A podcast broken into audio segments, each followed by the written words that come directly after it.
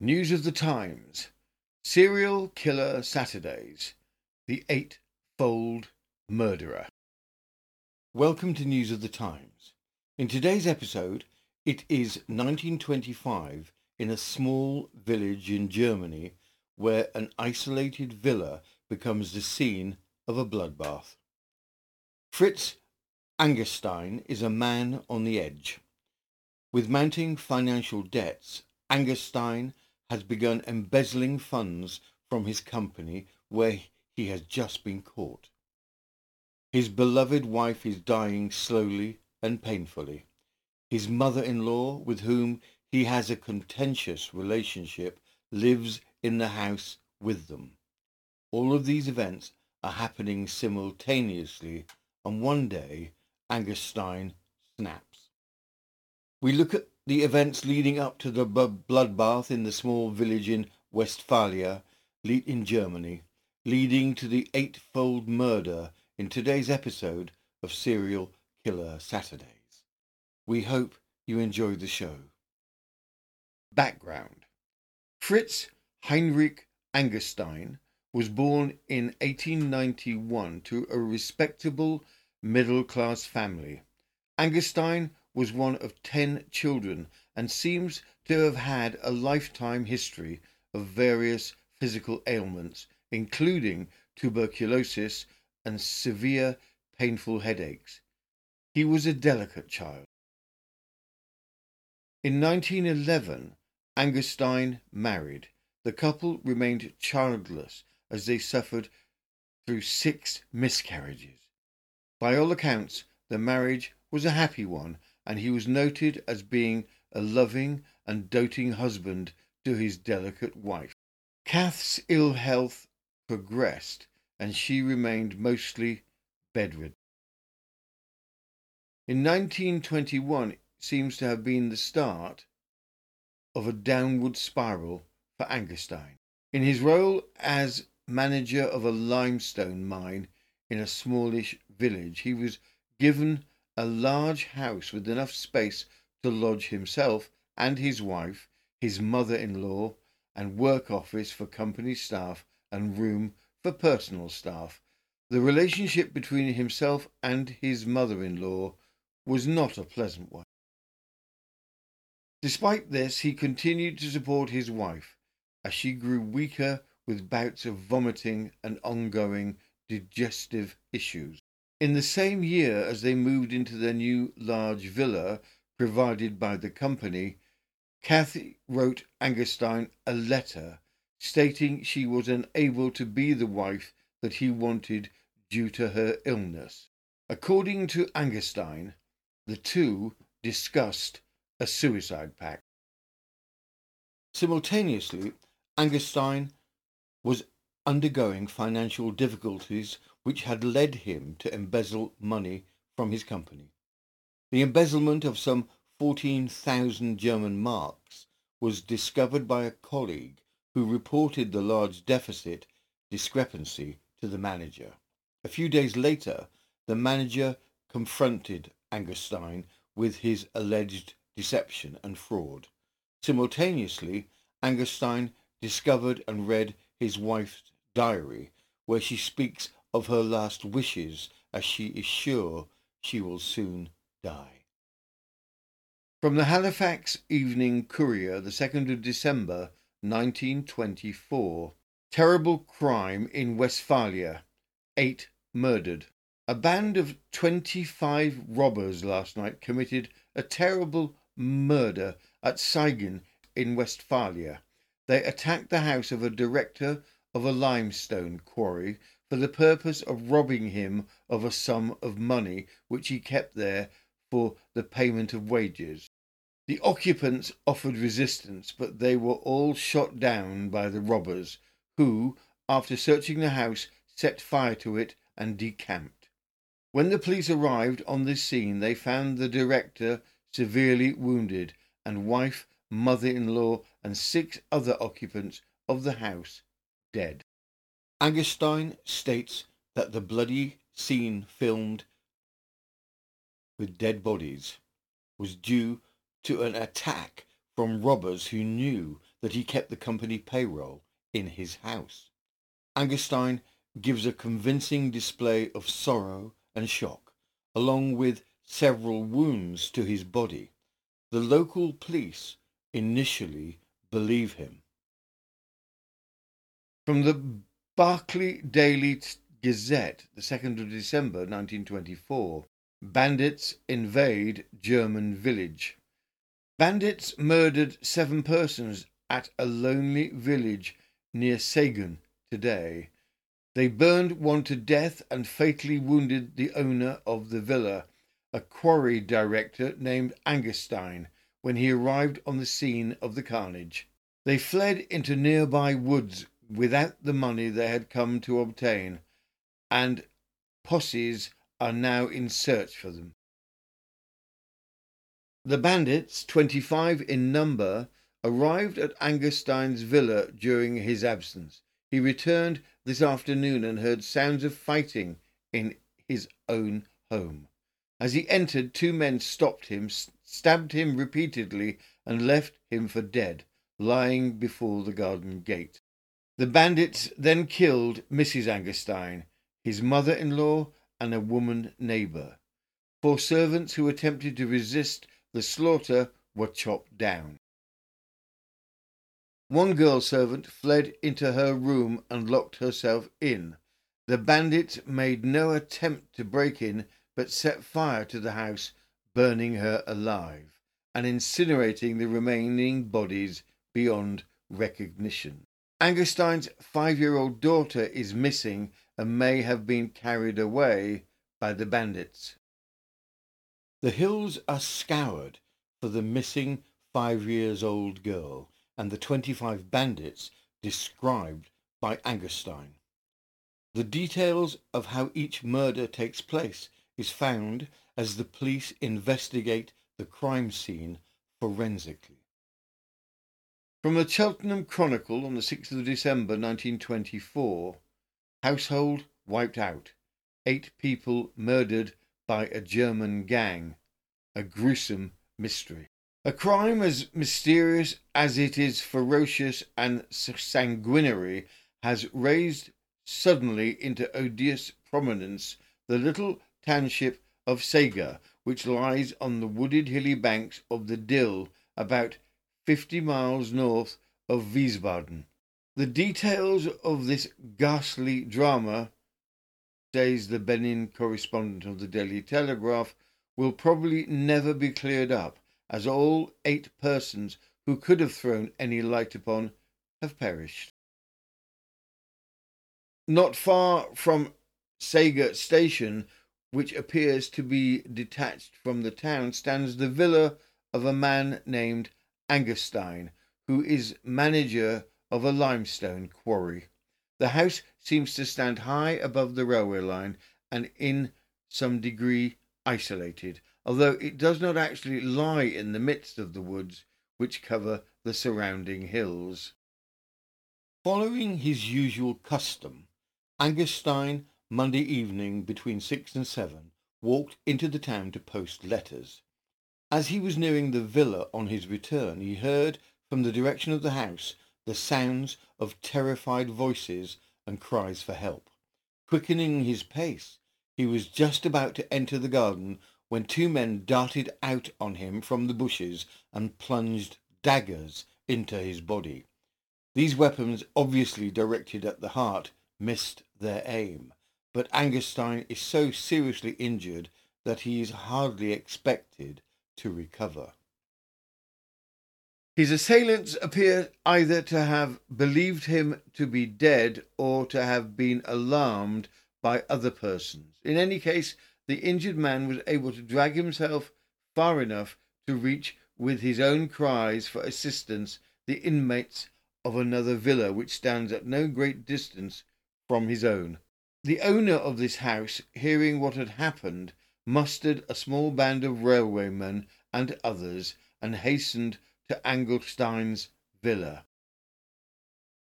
By this time, flames and smoke were pouring from the roof. The interior of the house resembled a shambles. In the lower story were first encountered the bodies of two gardeners who had evidently hurried to the house on hearing screams thence. Like all the other victims of the tragedy, they had been killed with axes, hatchets, or knives. One of the rooms on the ground floor was used as an office for the quarrying company, and two clerks employed there had also been killed. In the kitchen lay the body of Ang- Angerstein's mother in law, with her head completely severed by a blow from an axe.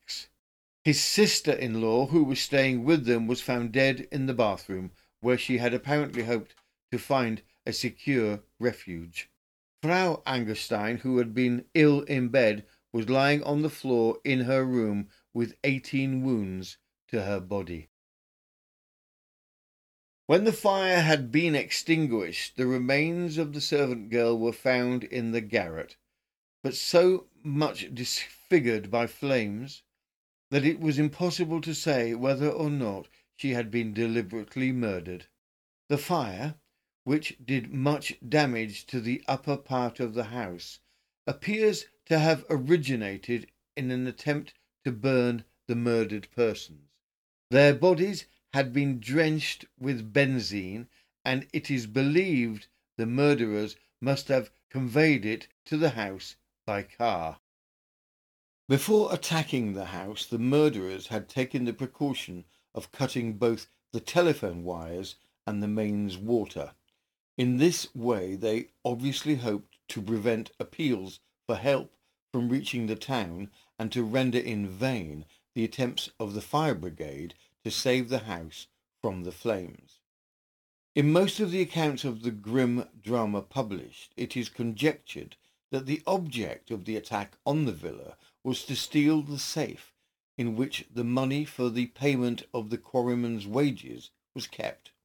In point of fact, however, this receptacle was not interfered with at all, nor is there any evidence up to the present of other articles being stolen from the house. A singular feature of the crime is that Angerstein's daughter is missing. She is variously described as being 12 and 5 years old. It is so specifically stated in the report that a search in those portions of the building which had been burnt out revealed no trace of her. The suggestion is also put forward that she may have been abducted by the murderers. If this is so, the crime becomes more mysterious than ever. Emphasis has been laid upon the general popularity of Angerstein, excluding the possibility of the crime being an act of revenge. From the manner in which the raid was carried out, it assumed that between 10 and 20 men must have taken part in it. Naturally, the vigorous efforts. Emphasis has been laid upon the general popularity of Angerstein, excluding the possibility of the crime being an act of revenge. From the manner in which the raid was carried out, it assumed that between 10 and 20 men must have taken part in it. Naturally, vigorous efforts are made to trace the criminals. These are believed to have dispersed into the woods, and attempts are being made to hunt them down with trained police dogs. All the railway stations in the neighbourhood have been put under supervision so that it would be difficult for strangers to get away by rail. Meanwhile, all the country round is being scoured by gendarmerie. This horrific crime brings in the city police, who, as they begin to dig, start to find holes with the story almost immediately. From the Sheffield Daily Telegraph, the 5th of December 1924, Westphalian tragedy, how suspicion fell on Angerstein. The latest development in the affair of the terrible tragedy at Seger Westphalia, in which a man named Fritz Angerstein is accused of murdering successively his mother in law, his daughter, his wife, servant, three clerks, a gardener, and a workman is, says Reuters correspondent, a statement made by an official of well-known firm of ironmongers, accusing Angerstein of having committed frauds on a large scale which only came to light on the day of the crime.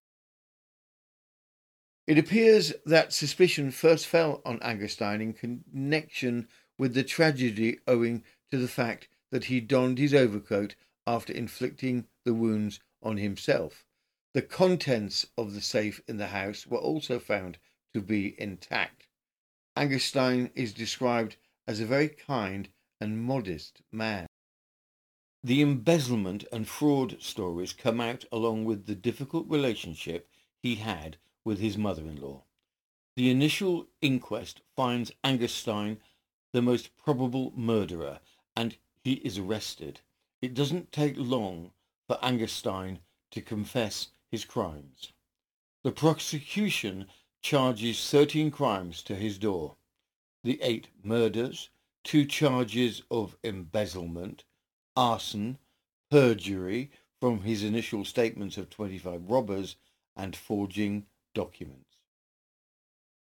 From the Irish Weekly and Ulster Examiner, the 11th of July 1925, Slayer of Eight, the German mass murderer on his trial, a shocking story. The trial has begun in the small town of Limbunton, Larne, today in a packed court, of the murderer Angerstein, who last December killed his wife, mother-in-law, and the latter's sister, one maidservant, two office assistants, and two gardener's boys, eight in all.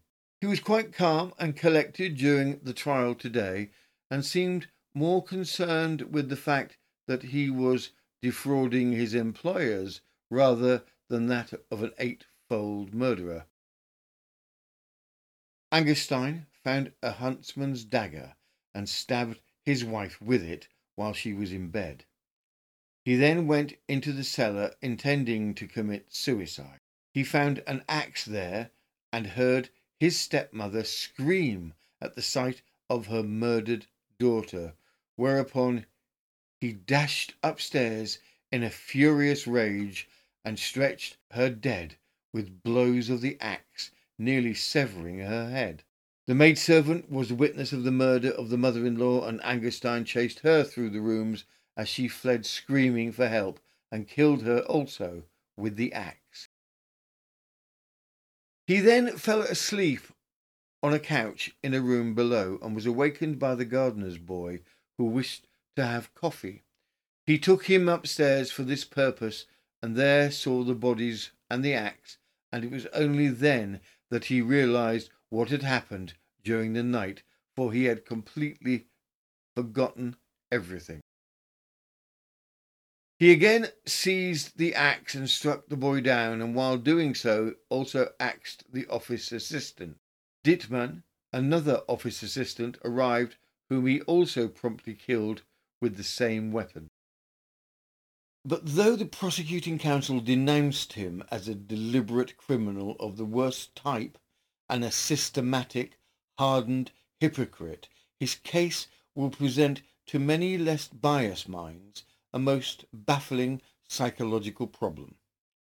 Almost all the witnesses as to his character spoke of him in the highest possible terms. He passed in the neighbourhood as a courteous, kindly, religious man of irreproachable life. His marriage was described as happy and harmonious. Many friends of the family declared that he appeared to be a most affectionate husband and invariably treated his constantly ailing and rather capricious wife with seductious tenderness and consideration, striving to gratify her every whim. His sister-in-law, whom he killed, told her friends that he had been like a second father to her. To those under him, he was a generous, indulgent master. Until his defalcations were discovered, his employers regarded him as a hard-working, conscientious, precise servant. Almost the only exception to the general chorus of praise of his past was the doctor, who had attended his wife and, for some reason, looked on him with suspicion, but whose evidence seemed to be coloured by prejudice. The medical doctors under whose observation Angerstein was placed pronounced him perfectly sane and responsible for his actions. In his ancestry, there were no indications of insanity. He said that once he and his wife agreed to commit suicide together and were actually up to their necks in a pond when a snatch of song sung in the distance brought them to their senses. Angerstein has a robust defense team who argue that the murders were not premeditated, but rather a temporary madness brought on by the suffering he was witnessing of his beloved wife, claiming the other seven murders to be incidental and requesting a verdict of manslaughter. The defense is fundamentally flawed, as Angerstein had taken the precaution of cutting the phone lines and water supply before he began the mass executions. From the Northern Whig, the 14th of July 1925, eight-fold death sentence passed in Berlin. The counsel for the defense in the trial of the German mass murderer Angerstein maintained that the crimes were not premeditated, otherwise he would have acted quite differently. They argued that he committed the first murder in a sudden fit of madness at the sight of the suffering of his wife, and that the subsequent murders were the result of unfortunate coincidence for which there was an explanation. They therefore pleaded that Angerstein was not guilty in the sense of the indictment, and should the bench accept the defence's view, then Angerstein was not guilty of more than manslaughter. This plea not accepted, and Angerstein was found guilty and sentenced to death eight times over for the eight murders. He was also deprived of his civil rights for life. The accused received the sentence with a composed but downcast air, and declared that he recognized that his deeds could only be expiated by his life. The accused having waived his right to appeal, the sentence will stand. Angerstein was executed on the 17th of November 1925 by decapitation with an axe. Postscript. The case is still remembered today. One of the questionable features of the prosecution team at the time was the relatively new technology of optogram. With the advent of photography, it was believed in some circles that, like a camera, the eye could take a picture of the last thing it saw before life expired. It was presented in court that a picture of Angerstein could be seen as well as a picture of Angerstein wielding a hatchet could be seen reflected in the eyes of two of Angerstein's victims. This is one of the few legal cases anywhere where optogram technology was presented as evidence in a court of law. That concludes this episode of Serial Killer Saturdays, The Eightfold Murderer. We very much hope you enjoyed the show. If you did enjoy the show, we will be grateful if you could like or subscribe to our little channel. We upload five days a week. Mondays are murderous as we delve into the dark side of Regency and Victorian crime. Wednesdays are wicked, where we pull together stories with a similar theme, such as Doctors of Death. Fridays are frightful, where we look at crimes in a location, such as stories from the stage to murder and scandal in the aristocracy. Saturdays is Serial Killer Saturdays, where we investigate serial killer stories from the past. And Sundays is a bit of fun with a unique mini murder mystery where you, the listener, have a chance to solve a murderous riddle. On the last Sunday of the month, we offer a two hour compilation of stories based around a theme. Thank you again for watching and listening. This has been News of the Times, and I am Robin Coles.